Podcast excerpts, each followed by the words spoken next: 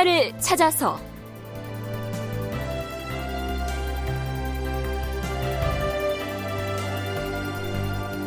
제 534편 횡행하는 난원 그리고 언론 탄압. 극본 이상락 연출 김태성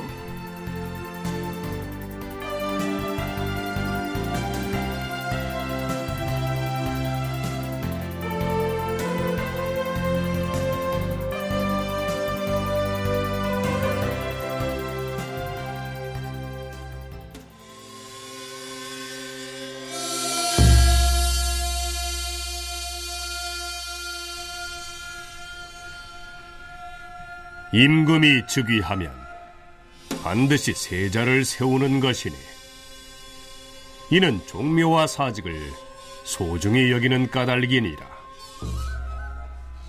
아, 너 원자 이장은 그 자리가 적장자의 것이니 이는 곧 왕통을 이어받는 곳이니라.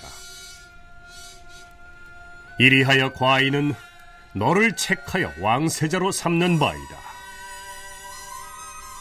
아, 너는 이 은총의 명을 받고 군주의 자리가 쉽지 않음을 항상 생각하고 오직 바른 사람을 가까이 하며 공경하는 덕을 쌓도록 힘쓰라. 그리하면 이 어찌 종사의 경사가 되지 않겠느냐.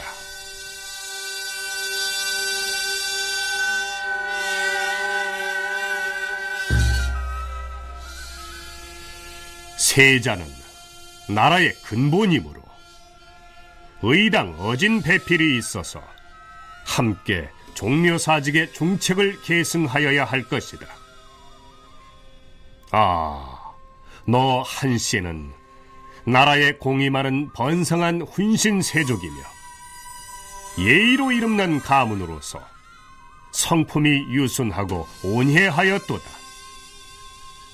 이에 세자를 책봉함에 즈음하여 마땅히 너의 위호도 바르게 하여야 할 것이므로 명하여 왕세자 빈으로 삼으니 그 은총의 명을 영광되게 받고 더욱 아름다운 경륜에 힘써야 할 것이니 공경하고 또 공경하라.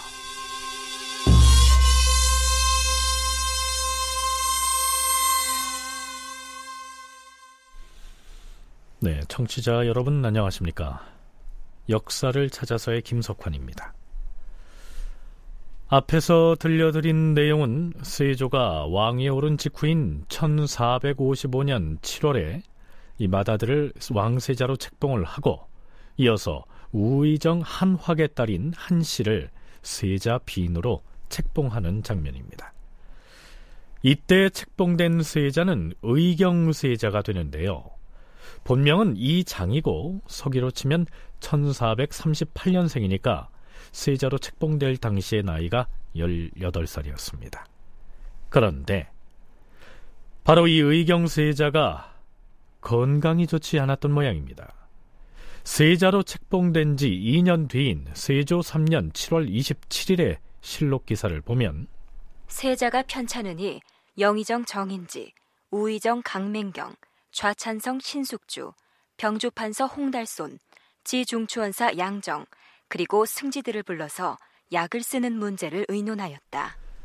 이러한 내용이 나타나고 이튿날인 7월 28일치의 세조실록에는 또 이렇게 기술돼 있습니다.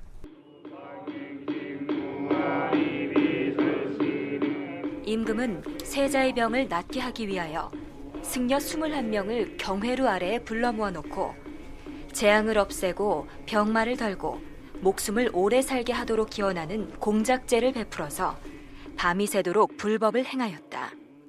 이때 의정부 당상관들과 육조의 판서들 그리고 승지들에게 명하여 모두 기도하게 하였다. 그러나 이로부터 한 달 남짓 뒤인 9월 초 이튿날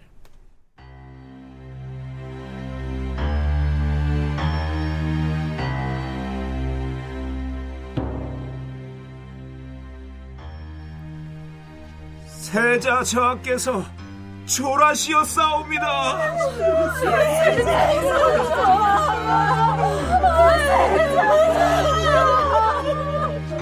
세자가 본궁 정실에서 조라였다. 세자는 용모와 의표가 아름답고 올량하고 공경하였으며 학문을 좋아하고 특별히 해서체를 잘 썼다. 왕과 왕비가 애도하니 시종한 여러 신하들이 마음 아파하지 않는 자가 없었다. 자, 그런데요. 자신의 운명을 미리 예감했던 것일까요? 세자는 죽기 얼마 전에 병상에서 중국의 고시 한 편을 써서 남겨놨는데 그 내용이 이러했습니다. 비바람 무정하여 모란 꽃이 떨어지고 섬돌에 펄럭이는 붉은 착약이 붉은색 난간에 가득 찼네. 당현종이 총나라 땅에 가서 양귀비를 잃고 나니 후궁이야 있었건만 반겨보지 않았네. 의경세자가 죽기 직전에 이러한 내용의 예시를 써보이자 시질자, 즉 세자를 간호하는 자들이 그 시의 내용이 상서롭지 못한 것이라고 해서 걱정했다는 내용도 함께 실록에 올라 있습니다. 의경세자는 한창 나이였던 스무 살 때 요절을 한 것인데요. 졸지의 세자를 잃은 세조로서는 그 허탈감을 주체할 수가 없었겠지요. 지난 시간 말미에 세조가 어린 조카의 왕위를 찬탈하고 사육신을 죽인 뒤에 전국에 난원이 창궐해서 이른바 난원죄로 잡혀온 사람들로 의군부의 감옥이 넘쳐났다. 이러한 얘기를 했었는데요. 의경 세자가 사망하고 나자 이번엔 세자의 죽음과 관련된 난원들이 난무합니다. 이 난원들은 주로 단종의 어머니인 현덕 왕후 권씨와 연결된 형태로 나타나게 되죠. 아추모! 아 여기 술 달란 지가 언젠데? 아유, 예, 예, 갑니다요. 아유. 자, 여기 탁배기 주전자 가져왔습니다요. 음. 자, 따라올 테니 한 잔씩도 드려요. 예, 예, 예. 자,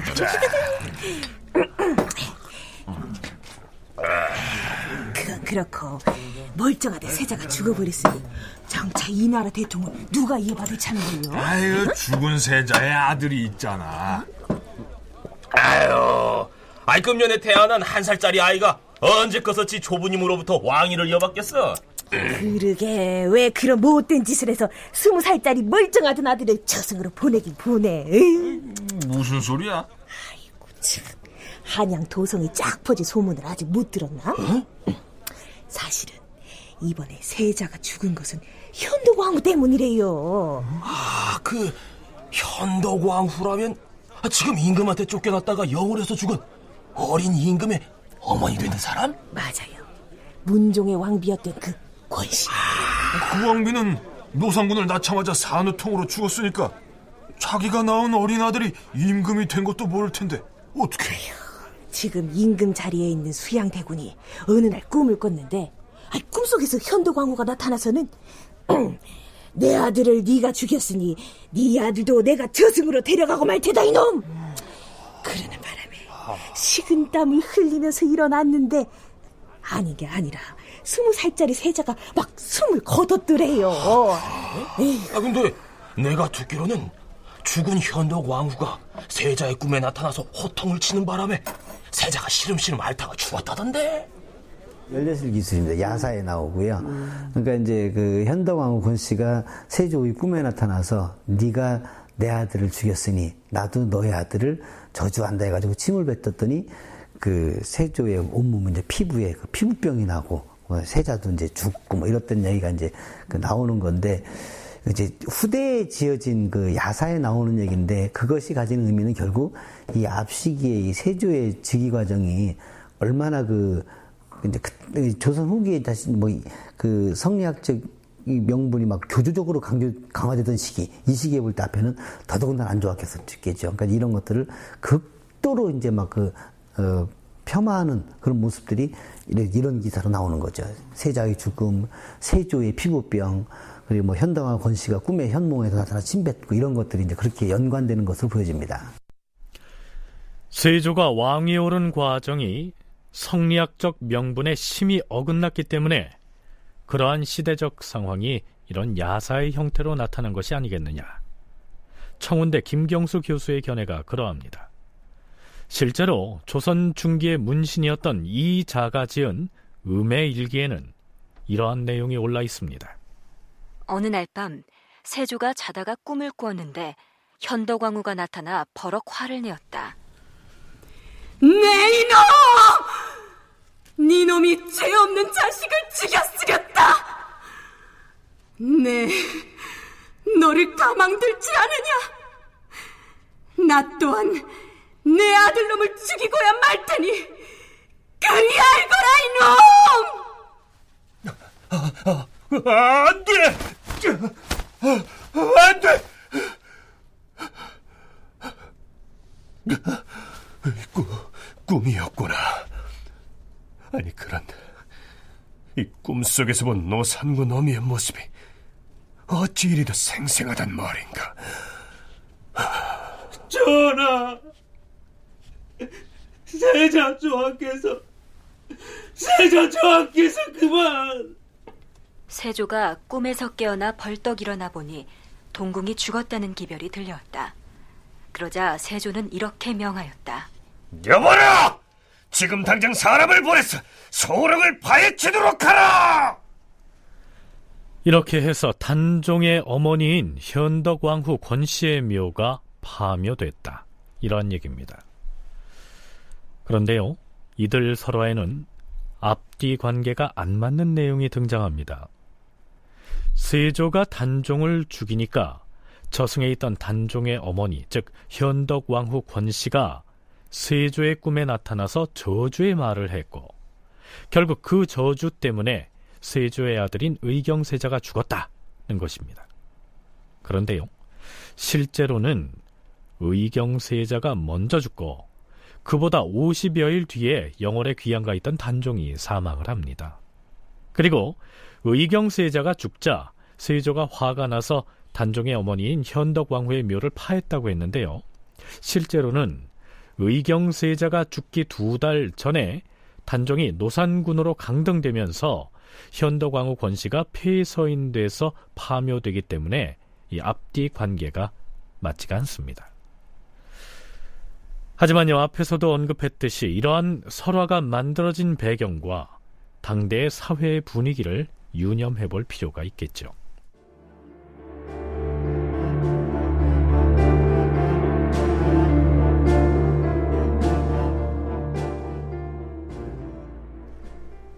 지난 시간에 이어서 세조 즉위 초기에 횡행했던 난원에 대한 탐색을 계속하겠습니다. 의경세자가 죽은 지 갓 일주일이 지난 세조 3년 9월 9일 박시인이라고 하는 학생 신분의 젊은이가 아주 요망한 말을 해서 궁중을 현혹했다는 죄목으로 잡혀옵니다. 의금부에서 추국을 했겠지요. 바른 대로 말하지 않으면 주리를 틀 것이다. 네가 어디에서 무엇을 보았다고 하였느냐? 네가 본 것을 사실대로 고하도록 하라. 예, 제가 본 그대로 말하겠습니다. 그때 제가 군기감 앞을 지나고 있었는데 그 군기감 앞에 호련히 마흔 가량의 군사 행렬이 나타났습니다. 자세히 보니 군대를 이끌고 있는 사람은 난신 성승과 성삼문 등이었습니다. 이미 죽은 성승과 성삼문 등이 정말로 군기감 앞에 나타났단 말이냐? 다른 대로 고하거라! 예, 틀림없었습니다. 그들은 이윽고 모두 말에서 내리더니 무릎을 꿇었는데 조금 있다가 또 한 사람이 푸른 포대를 메고 뒤따라 이르러서 역시 꿇어 앉아서는 그 뇌공신의 아버지를 보지 않기를 원하였는데 불행히도 만났다. 이렇게 말했습니다. 아니, 내공신이면 용 몸뚱이에 사람의 머리 모양을 한 벼락의 신을 일컫는 말 아니더냐? 예, 그렇습니다. 도대체 이놈이 지금 무슨 소리를 하는 것이냐? 죽은 성삼문 부자가 군기감에 나타났다는 것은 무엇이며 푸른 포대를 메고 나타난 사람은 또 무엇란 말이냐? 저놈이 헛소리를 하는 것을 보니 정신을 못 차린 모양이다. 주리를 들어라!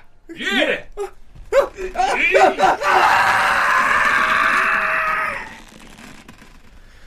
자, 대체 박신이 했다는 말은 무슨 뜻일까요? 그가 성산문과 성승 등을 보았다는 장소가 군기감 앞이었다고 했는데요. 실제로 사육신 사건 때 성산문 등이 수레의 사지를 묶여서 거열형을 당한 장소가 바로 군기감 앞이었습니다. 8일 뒤인 9월 17일 학생 박신의 난원 사건에 대해서 의군부에서 보고한 내용은 이렇습니다. 전하, 학생 박신이 술법을 써서 포상을 구하려고 요망스러운 말을 만들어 여러 사람들의 청문을 현혹해 하고 주상 전하께 지극히 해로운 말을 발설하는데 이르러 싸우니 그 죄는 마땅히 차명에 처하고 재산을 정몰하는 것이 합당하다 사료되옵니다. 신분이 학생이에요. 그럼 아직 뭐 관직에 나간 사람도 아니고. 요 시기 바로 앞에 이제 그 세자지요. 의경세자. 이, 이 사람이 죽었고, 그리고 이제 그 세자가 죽었으니 그 왕은 뭐 아버지인 세조 왕은 물론이고 대통령이 이어져야 되는 세자가 죽었으니 핵심 정치권에 있는 사람들도 굉장히 혼란스러울 수밖에 없겠지요. 그런 상황에 누구보다 상심했던 사람은 말할 것 없이 세조고 그 세조가 상심해 있을 때에 뭐 이제 실록에는 박신이 그 환심을 사고 포상을 얻으려고 한다는 뭐 취지에서 이런 얘기를 이제 했다고 얘기를 하고 있습니다. 실제로 세조실록에서도 학생 박신이 이러한 이야기를 지어내서 발설한 것은 임금에게 환심을 사기 위한 술수였다. 이러한 취지로 기술을 하고 있고요. 김경수 교수의 해석도 비슷한데요. 난원과 은거, 세조 정권에 저항하는 대항의 기억의 형성이란 논문을 저술한 김영두는 해당 논문에서 그 대목을 이렇게 풀이하고 있습니다. 군기가 아픈 성승과 성산문 등이 거열형을 당해 목숨을 잃었던 장소이다. 그들의 행렬 뒤에 푸른 포대를 메고 따른 이는 바로 세자를 가리킨다고 봐야 할 것이다. 결국 세자가 죽음을 당하게 된 것은 아버지인 세조가 성승, 성산문 등을 처참하게 죽인 것 때문에 내공신의 벌을 아들이 대신 받았기 때문이라는 이야기다. 정권의 안위를 위해 수많은 사람을 죽인 세조가 다시 옥사를 일으키고 상황을 영월에 안치한 상황에서 아들의 죽음을 계기로 더 이상 사람을 죽이지 말라는 것이 박신이 이런 이야기를 지어낸 속뜻이었을 것이다. 그런데 이때는 영월에 가 있는 단종이 아직은 목숨을 부지하고 있던 때였습니다. 진주교대 윤정 교수는 이 난원 사건이 의경 세자가 막 죽고 난 상황에서 앞으로 세조 이후의 왕통이 어떻게 이어질 것인지 그 복잡한 후계 구도와도 관련이 있지 않겠느냐.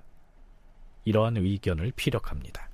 죽고 나서 소위 말하는 세조의 후계 구도는 오리무중이 된 거고 어, 떤 구도로 갈 것인가 세자에게는 월산대군이라고 하는 어린 아들이 있었기 때문에 세종 때 단종대의 상황하고 굉장히 유사한 상황으로 전개될 수 있었습니다. 이 때문에 에, 이것이 조작 사건이라고 본다면 그런 움직임을 차단하기 위한 것이었을 거고요. 아니면 이것이 진실이라고 본다면 그런 상황을 캐치해서 단종 등의 힘을 실겠다라고 하려는 움직임이라고 볼 수도 있을진데 두 가지 다 아, 소위 말하는 의경세자가 죽고 난 다음에 세조의 후계 구도를 어떻게 갈 것인가와 관련된 것 같습니다. 네, 다양한 해석이 나오고 있습니다. 그렇다면 이처럼 난해한 구조의 이야기를 만들어서 퍼뜨림으로써 조정을 비롯해서 세조의 심기까지를 혼란스럽게 만들었던 박신이라고 하는 이 학생은 어떻게 됐을까요? 의군부에서 세조에게 올린 최종 계문은 이렇습니다. 전하, 학생 박신이 술법을 써서 포상을 구하려고 요망스러운 말을 만들어서 여러 사람들의 청문을 현혹해 하고 성상에게 간범되는 지극히 해로운 말을 발설하는 데 이르렀으니 죄는 차명과 재산을 정몰하는 데 해당합니다. 한 등급을 감하여 시행토록 하라. 의군부에서 매긴 죄의 등급보다 한 등급을 감해줬으니까요. 목숨은 보전하게 됐다는 얘기입니다.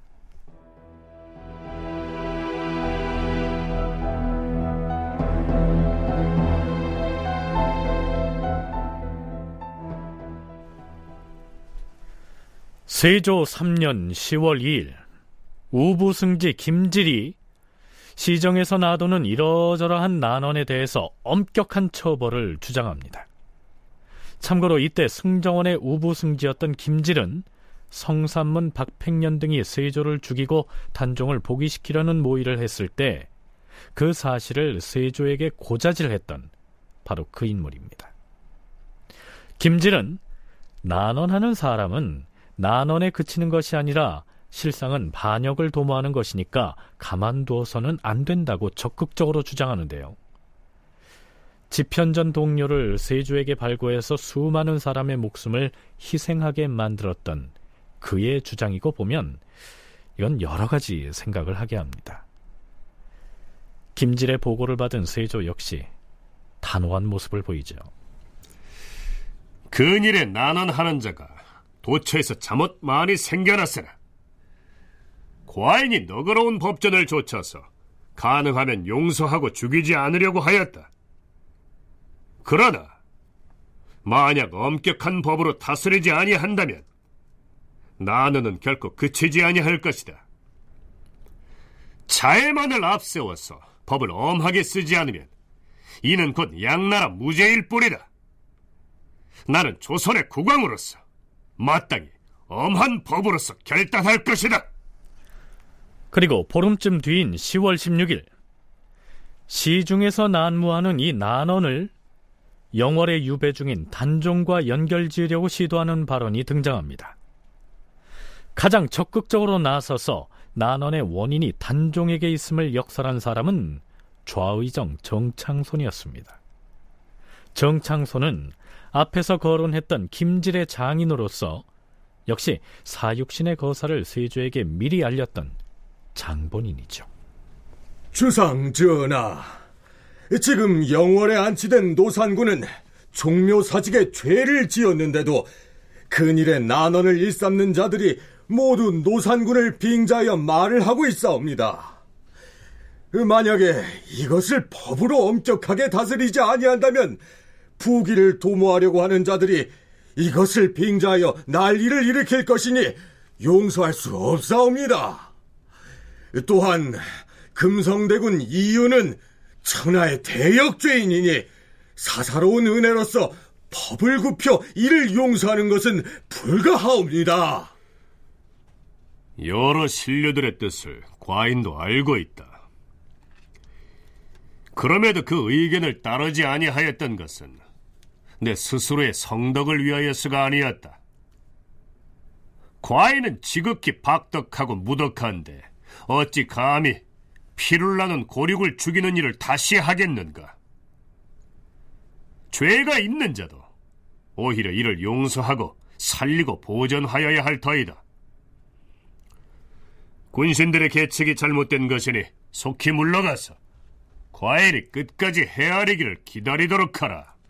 신등은 이미 주상 전하께서 차마 이를 시행하지 못하시는 마음을 알고 있사옵니다. 그러나 소위 고륙을 해친다는 것은 이런 것을 이르는 것이 아니옵니다. 옛말에 사사로운 은혜로서 공의를 폐하여서는 안 된다고 했사옵니다. 청하옵건대 대의로서 결단하시옵소서. 지난번 내린 글에 이미 다 말하였으니 다시 고쳐서 말할 것이 없다. 경등은 속히 물러가도록 하라.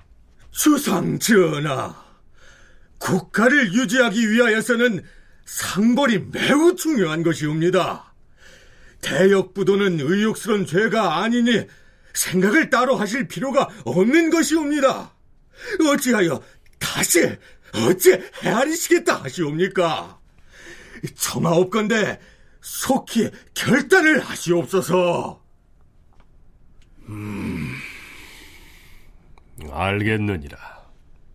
과인이 바야흐로 헤아려서 생각하는 중이니 잠시만 기다리라.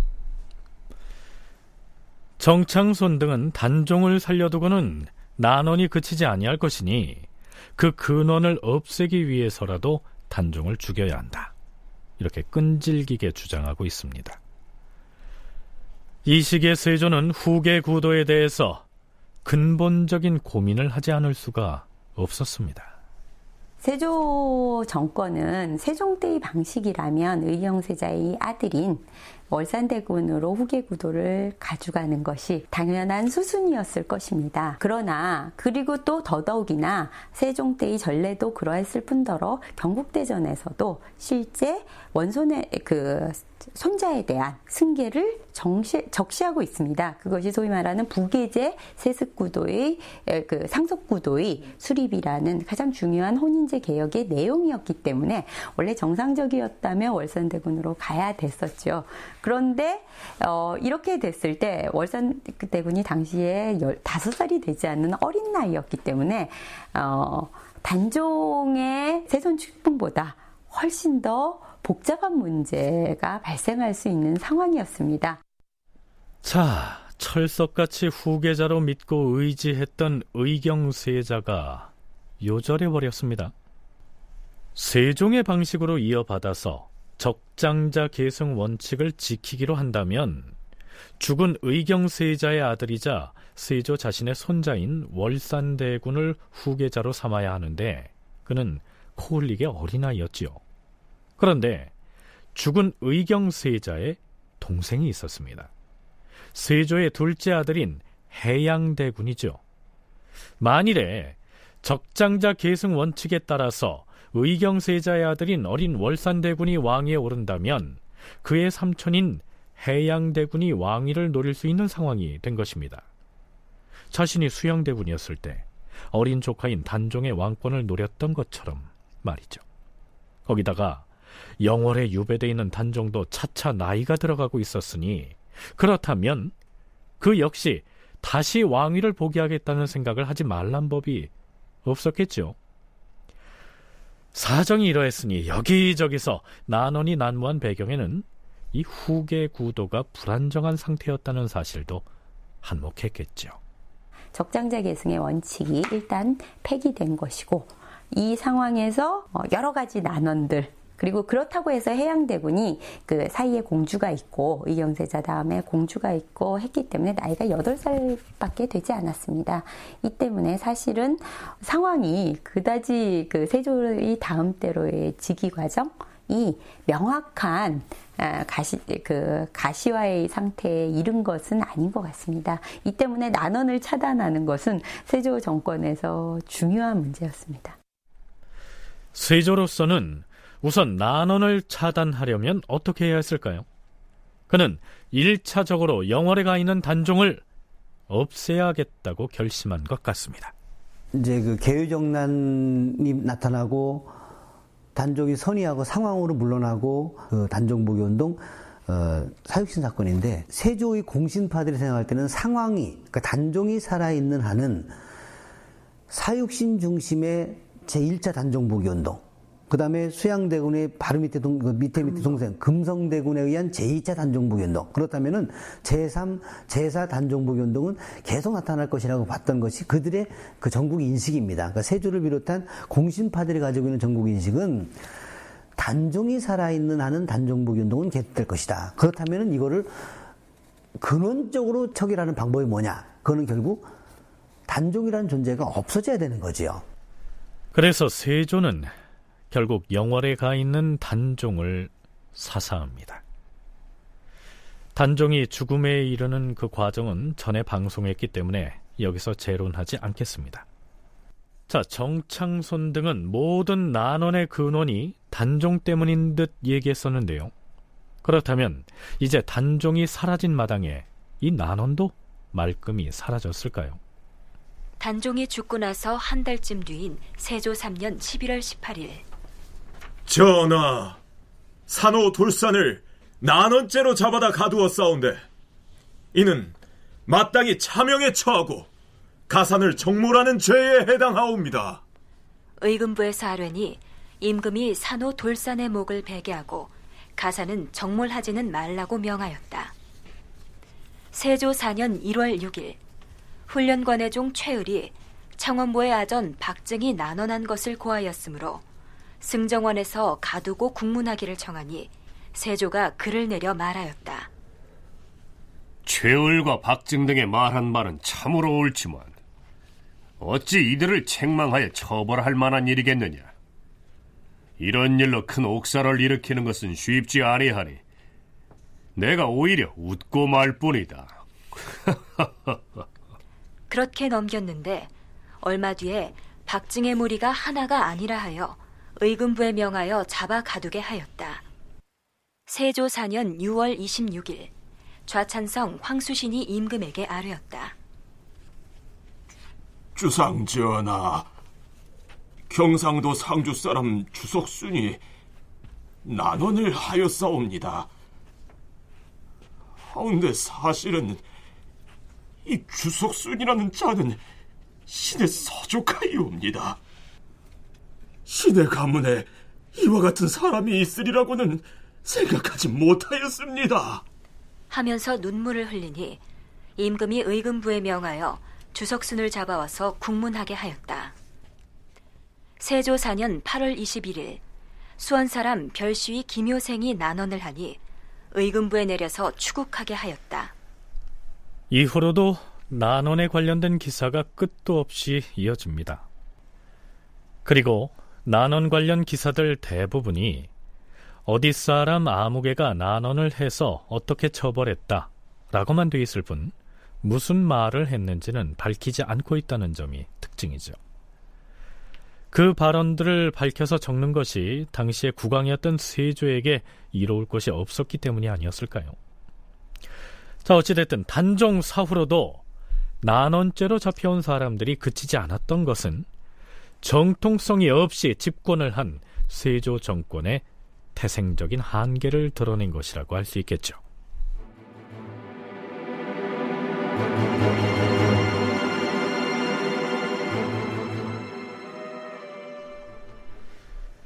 자, 그렇다면 이제는 세조 치세의 언론 상황에 대해서 살펴보기로 하겠습니다. 여기에서 말하는 조선시대의 언론은 물론 오늘날의 언론기관이나 언론인과는 그 성격이 다르죠. 즉, 언관들의 활동을 일컫습니다. 다시 말해서 국왕에게 간언하는 것을 임무로 삼는 사간원과 사헌부 관리를 언관 혹은 간관이라고 하고요. 이들의 활동이 얼마나 보장되느냐에 따라서 언론의 상황이 어떠했는지를 가늠해 볼 수 있겠죠. 예나 이제나 힘을 동원해서 비정상적인 방법으로 권좌에 오른 경우에는 언론을 억압하기 마련입니다. 과연 세조는 어떠했을까요? 세조 집권 초기의 언론 상황을 상징적으로 나타내주는 실록 기사 한 대목을 소개하기로 하죠. 세조 3년 7월 11일 세조는 언론기관이라고 할 수 있는 사헌부와 사관원에 이러한 내용의 교지를 내립니다. 사실대로 말하자면 내가 즉위한 이후로는 언관들이 말을 다 할 수 없는 형세에 있었다. 그 이유를 말하자면 첫째는 내가 일찍이 어려운 애군을 미리 방비하느라고 언관들이 백성들의 질고를 말하더라도 그것을 마음에 두지 아니하였고 둘째는 내가 불교를 좋아하기 때문에 사관원이나 사헌부의 간관이 이것을 지적하여 말하면 내가 반드시 화를 내고 무시하였다. 셋째는 언관이 작은 일을 가지고 말하면 나는 반드시 이를 거절하여 물리치면서 말하기를 자질구레하다. 이렇게 무시하였다. 넷째는 내가 늘 위험을 내세웠기 때문에 단관들이 말을 하다가 죄를 얻을까 두려워서 제대로 말하기 어려웠을 터이다. 자, 글쎄요. 고금을 막론하고 언론을 억압했던 자신의 잘못을 이만큼이나 솔직하게 털어놓았던 독재자가 역사상 존재했을까요? 그것도 은퇴한 뒤에 회고록 등을 통해서가 아니고 집권 초기 현직에 있는 권력자가 말입니다. 말하자면 세조는 자신이 집권한 이래 국가의 언론기관이라고 할 사헌부와 사관원의 언관들을 억압해서 언론을 탄압했다는 사실을 고백성사를 하듯이 인정하고 있는 것입니다. 그렇다면 집권한 이래 이 시기까지 세조는 언론을 어떻게 대해왔으며 왜 그렇게 했을까요? 진주대 윤정 교수의 얘기를 들어보시겠습니다. 언관 활동이 전반적으로 안정적인 구조에서 이루어졌다. 라고 보기는 어려울 것 같습니다. 3사의 기능이라는 것이 원래 지금 뭐 간쟁과 봉박을 하고 잘못된 국정에 대한 감찰을 하고 이런 기능이라고 결정되어 있지만 실제 지금 감사원의 기능도 그렇습니다만 3사의 기능이라는 게 관료제를 정상적으로 운영하고자 하는 통치자의 의지가 작동할 때 보장된 언론으로서 이 기능을 하게 되죠. 세조에게 있어서 이러한 시스템이 과연 중요했을까? 혹은 중요하게 만드는 것이 본인의 근무였을까? 저는 그거보다는 자신의 권력 구조와 후계 구도를 안정화시키는 것이 훨씬 중요한 근무였다. 윤정 교수의 얘기 중에요. 삼사라는 말이 나왔는데요. 이 삼사란 언관의 기능을 수행했던 사헌부, 사관원, 홍문관을 일컫는 말입니다. 세조가 왕위에 오른 이후 스스로도 고백했듯이 언론을 꼼 짝 못하게 억압할 수 있었던 것은 사헌부와 사관원 등 3사의 관리를 국왕이 임명하기 때문이죠. 윤 교수의 말처럼 이 시기에 언론의 자유라는 것도 실상은 그것을 보장해 주려는 통치자의 의지가 있어야 보장될 수 있었다는 의미입니다. 어찌됐든 그동안 언론을 억압해왔던 사실을 순순히 인정한 세조가 뒤이어서 무슨 얘기를 하는지 살펴보시죠. 임금이 내가 그리하였기 때문에 언관과 과인이 서로 밀고 당기면서 그 의논이 적당한지 여부를 헤아려 살펴볼 역할을 다하지 못하였던 것이 사실이고 그 폐단이 오랫동안 지속되어 왔다는 사실 또한 잘 알고 있는 터이다.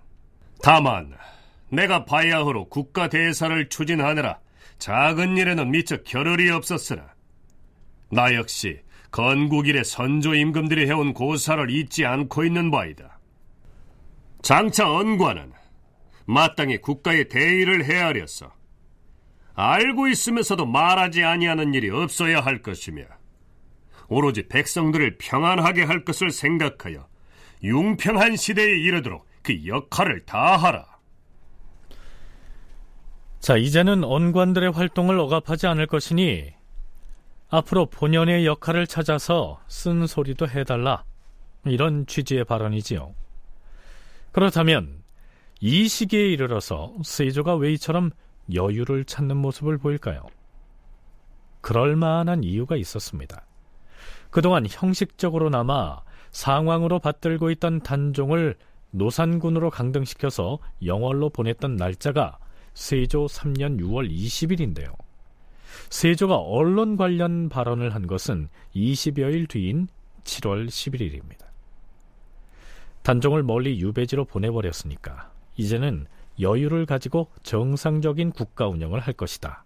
그러니 언관들도 본연의 역할을 어디 한번 해봐라. 이러한 취지였겠죠.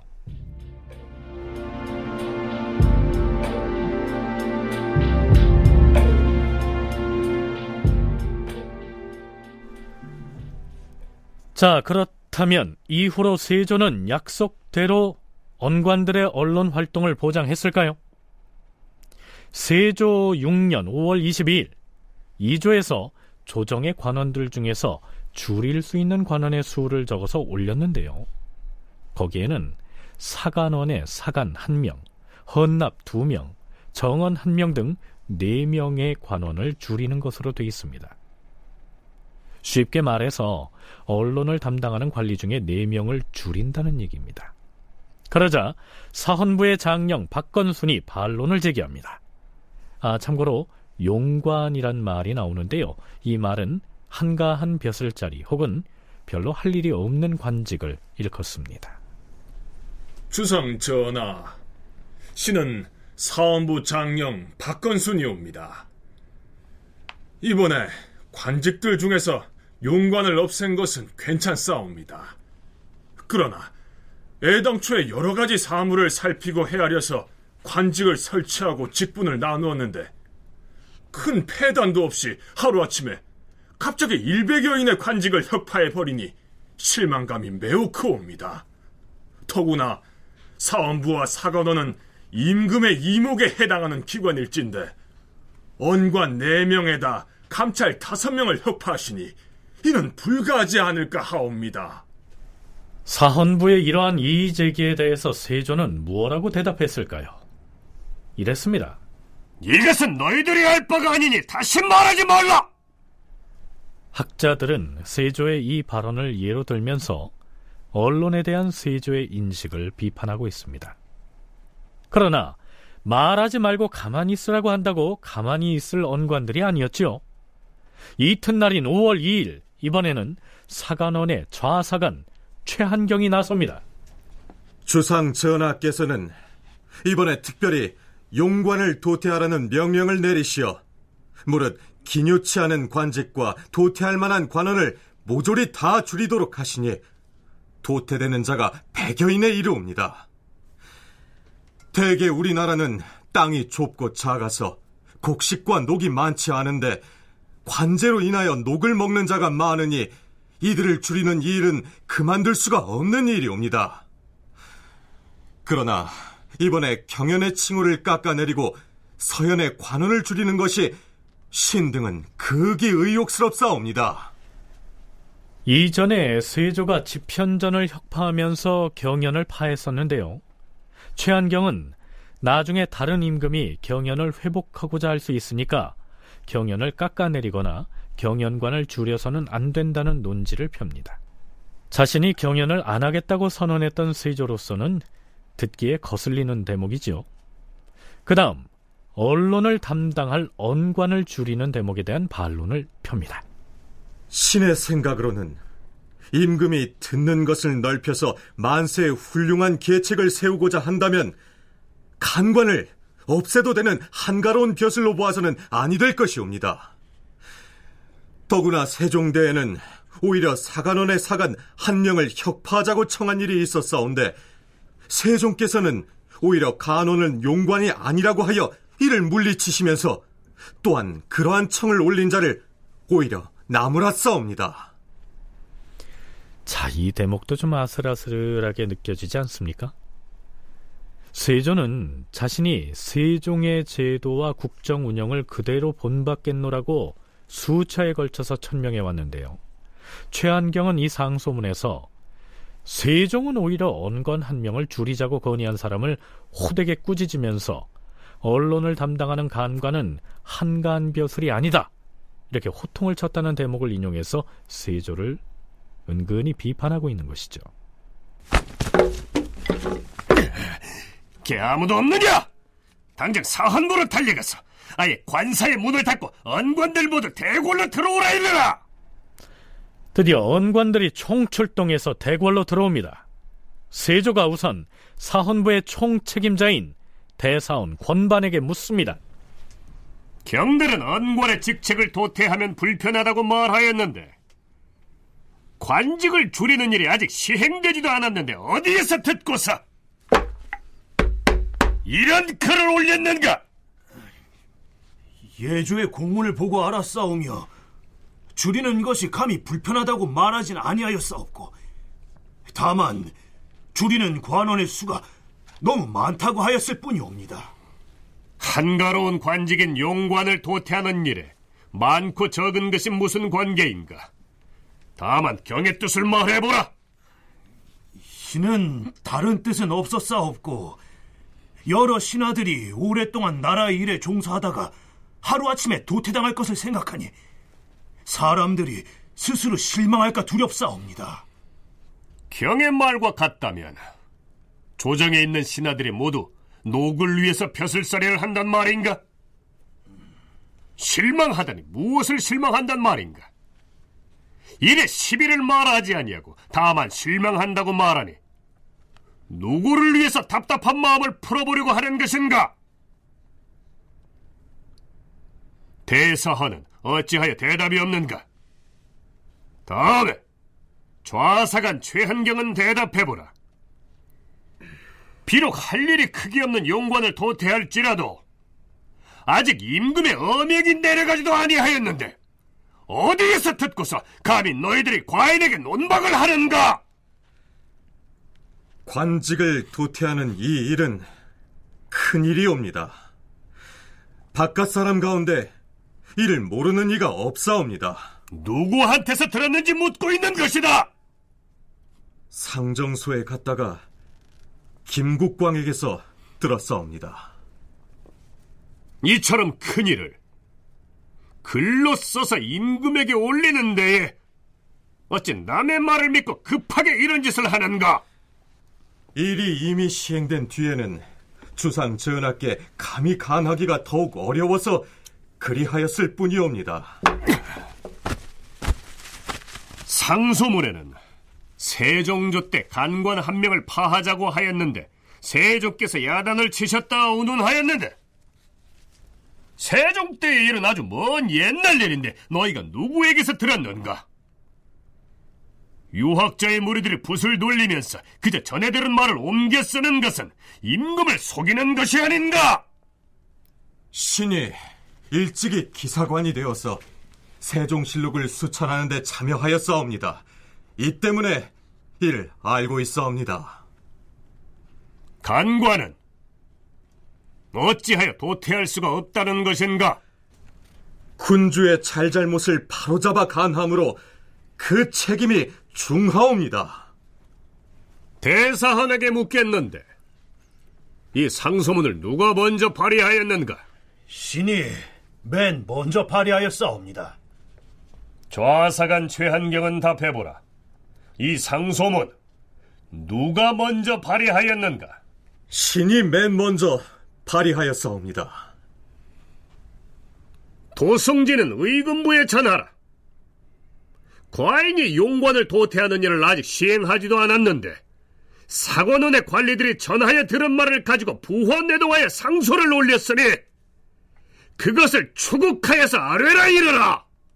임금은 한 가지 질문을 할 때마다 음성이 더욱 거칠어졌으나 사헌부 좌사관 최한경이 임금의 질문에 대답하는 것이 매우 차분하고 착오가 없으므로 임금의 위험이 조금씩 풀렸다. 며칠 뒤에 임영대군 이구 등이 의금부에 끌려간 최한경의 죄가 어찌 되었는지를 넌지시 물었다. 임금이 웃으며 대답하였다. 그 대간에게 무슨 죄가 있겠는가? 아이들이 소란스럽게 굴면 일단 물리쳐서 아이들을 쫓아내버려야 비로소 머리 하나를 바닥에 대고 편히 쉴 수 있는 것이다. 내가 그와 같이 한 까닭은 그 아이들을 쫓아버리려는 것이었다.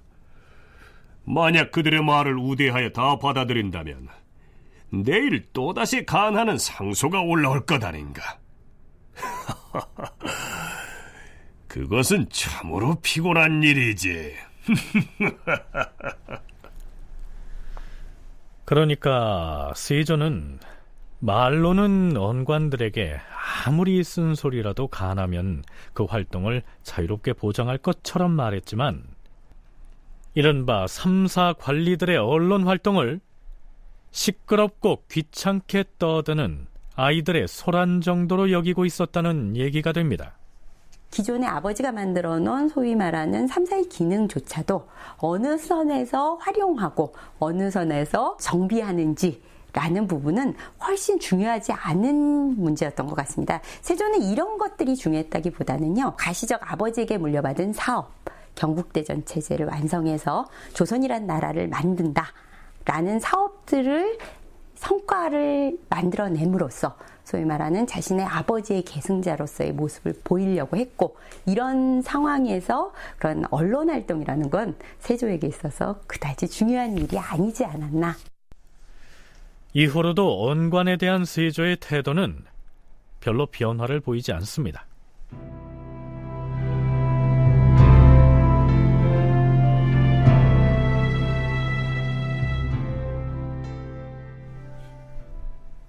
세조가 언관에 대해서 무시하거나 혹은 적대하는 양상은 세조 자신이 공신으로 책봉한 사람이 비리가 있다고 해서 탄핵 상소를 올렸을 때 잘 드러나게 되지요. 세조 7년 5월 12일 사헌부에서 탄핵 상소를 올립니다. 전하, 충청도 아산현의 관노 화만이라는 자가 저희 사헌부에 글로 써서 관리 비리를 고발하였사온데 그 내용은 이러하옵니다. 좌찬성 황수 씨는 김연년 흉년 때 진율사로서 아산현에 왔사옵니다. 그가 관둔점 및 채소밭을 얻고자 하여 소인이 신창에 사는 친척인 별십이 김극강에게 부탁하여 일부를 떼어받게 해주었습니다. 그런데 그는 서울로 돌아가서 자기 아내의 장사를 이미 지냈는데도 거짓으로 아직 장사를 지내지 못하여 아산에다 터를 정했다고 거짓으로 구하고는 그 땅을 하사받아 싸웁니다. 그 채소밭인 즉 실은 소인의 아비와 할아비가 자손대대로 부쳐먹었던 땅이온데 횟수를 정해서 임시로 관에 빌려주었던 것이옵니다. 전적에도 소인의 아비의 이름으로 올라와 있사오며 그 아사년이 혁파된 뒤부터는 소인이 다시 경작하고 있사옵니다. 그런데 그 황수신이 지난 병진년엔 온양군으로 하여금 그 땅에서 난 소출을 뺏어가게 하고 또 금년에는 거기에다 보리를 갈아 싸운데 좌찬성 황수신이 충청도에 흉년이 들었을 때 아산현의 굶주린 백성들을 살피는 진율사로 파견이 됐는데 그때 아산에 사는 무지렁이 천민의 토지를 빼앗았다는 내용의 상소문입니다. 이것을 사헌부에서 접수해서 세조에게 올린 것이죠. 상소를 읽은 세조는 이렇게 말합니다. 음, 음 하지만 황수신은 공신인 바에 어찌 이런 글이 올라왔다 하여 섣불리 책임을 물을 수 있겠는가? 황수신의 비리 운운하며 사헌부에 글을 올린 화만이라는 종을 포박하여 의금부에다 두고 국문하라. 이렇게 되자 사헌부에서는 또 출기차게 황수신에 대한 탄핵 상소를 올렸고요. 황수신도 견디지 못하고 피혐을 합니다.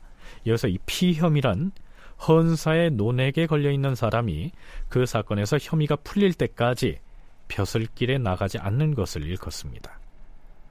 이 소식을 들은 세조는 이렇게 말하지요.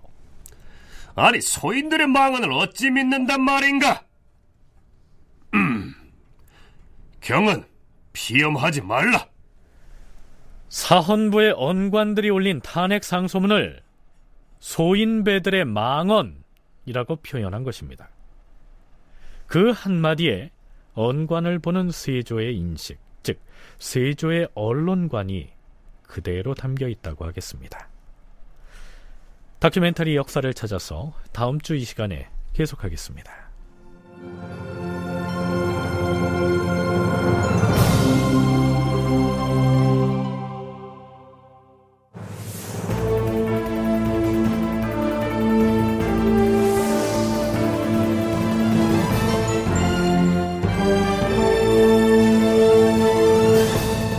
다큐멘터리 역사를 찾아서 제 534편 횡행하는 난원 그리고 언론 탄압 이상락 극본 김태성 연출로 보내드렸습니다.